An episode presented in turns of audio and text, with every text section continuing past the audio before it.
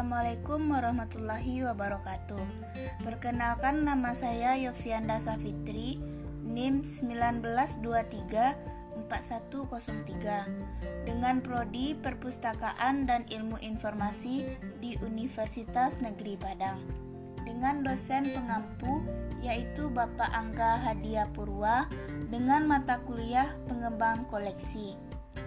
Baiklah, saya akan menjelaskan sedikit materi tentang kebijakan pengembangan koleksi. Kebijakan pengembang koleksi merupakan rangkaian konsep dan asas yang menjadi garis besar dan dasar rencana untuk mengembangkan koleksi dalam suatu perpustakaan. Pengembangan koleksi mengacu pada kebijakan yang menyebutkan prioritas, penolakan, atau persetujuan atas bahan perpustakaan yang dipilih. Tujuan dari kebijakan pengembang koleksi yaitu, yang pertama, memberikan tuntutan atau pedoman bagi pustakawan dalam upaya menambah dan menyiangi koleksi perpustakaan. Yang kedua, memberikan arahan bagi pustakawan untuk dapat mencari informasi terbaru tentang koleksi dalam perpustakaan. Selanjutnya, pertanyaan dan jawaban yang akan saya jawab. Pertanyaan yang pertama yaitu, ada pernyataan kebijakan merupakan panduan dalam bertindak, terutama dalam kegiatan sehari-hari, dengan maksud untuk menciptakan keseragaman dalam mengelola sebuah organisasi. Silakan deskripsikan pendapat Anda terkait hal tersebut dan kaitkan dengan tujuan sebuah organisasi. Menurut pendapat saya benar, karena kebijakan adalah rangkaian konsep dan asas yang menjadi pedoman dan dasar rencana dalam pelaksanaan suatu pekerjaan, kepemimpinan, dan cara bertindak. Istilah ini dapat diterapkan pada pemerintah, organisasi, kelompok sektor swasta, serta individu. Kebijakan berbeda dengan peraturan hukum.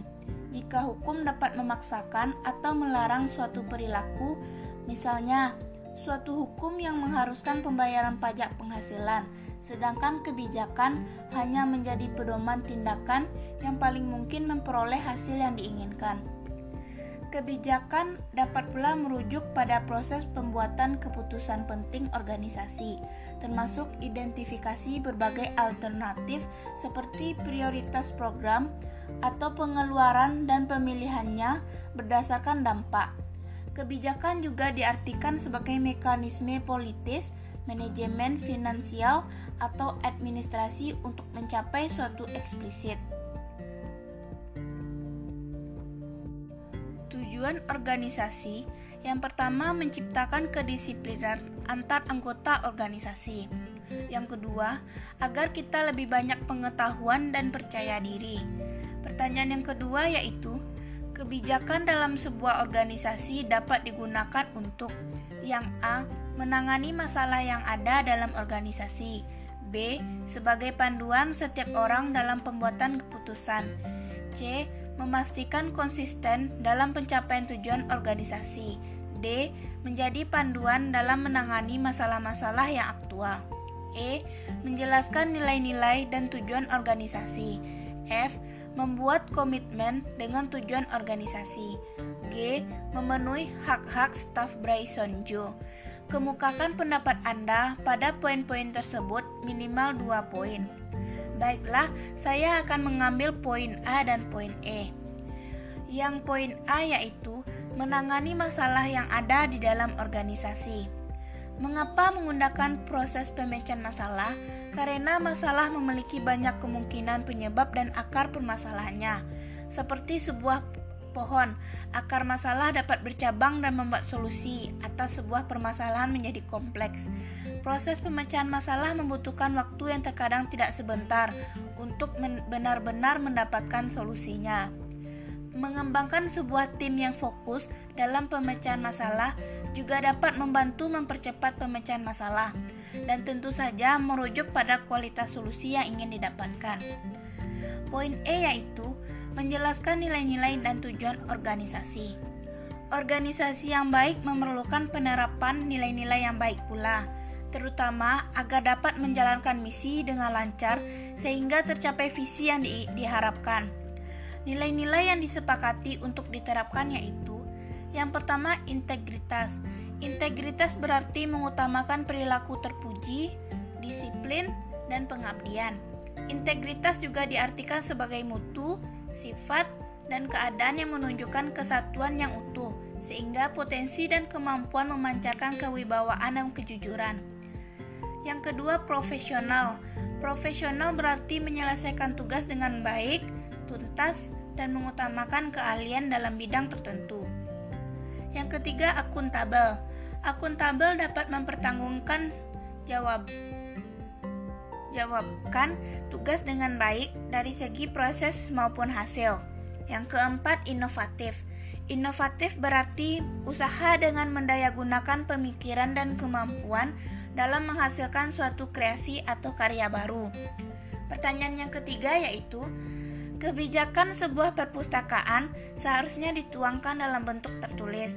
Bagaimana pendapat Anda apabila ada kebijakan yang disampaikan oleh kepala perpustakaan namun belum menjadi pedoman tertulis, tetapi harus tetap menjadi pelaksanaan kegiatan? Menurut pendapat saya, saya akan tetap menjalani kebijakan itu karena bisa jadi kebijakan tersebut sangat penting dan banyak sekali manfaatnya untuk kemajuan perpustakaan tersebut. Pertanyaan yang keempat yaitu, kemukakan contoh dari pelaksanaan asas kebijakan pengembang koleksi, masing-masing satu contoh pada minimal dua asas yang telah dipelajari. Yang pertama yaitu kerelevanan. Koleksi perpustakaan hendaknya relevan dengan aktivitas yang telah diprogramkan oleh perpustakaan agar tercapainya kinerja perpustakaan yang memuaskan. Yang kedua, kerjasama. Koleksi perpustakaan sebaiknya merupakan hasil kerjasama semua pihak yang berkepentingan dalam pengembang koleksi, yaitu antar perpustakaan, pustakawan, pembina perpus, atau pembina lembaga. Contohnya yang pertama, berbagi informasi terbaru tentang buku-buku yang ada di perpustakaan. Yang kedua, melakukan pembelian koleksi buku di perpustakaan. Pertanyaan yang kelima yaitu, informasi utama dalam merancang kebijakan pengembang koleksi diantaranya: yang A, kekuatan dan kelemahan koleksi perpustakaan; yang B, perpustaka dan perubahan kebutuhannya; yang C, sumber informasi lainnya. Kemukakan pendapat Anda terkait dengan keterkaitan antar ketiganya dan bagaimana dukungan masing-masing komponen tersebut dalam mendukung rancangan kebijakan pengembang perpustakaan. Menurut pendapat saya, perpustakaan adalah suatu unit kerja yang berupa tempat mengumpulkan, menyimpan, dan memelihara koleksi pustaka baik buku-buku ataupun bacaan lainnya yang telah diatur, diorganisasikan, dan diadministrasikan dengan cara tertentu untuk memberi kemudahan dan digunakan secara kontinu oleh pemakainya sebagai informasi. Kemudian, jenis-jenis perpustakaan yaitu yang pertama, perpustakaan umum, perpustakaan anak, dan perpustakaan perguruan tinggi.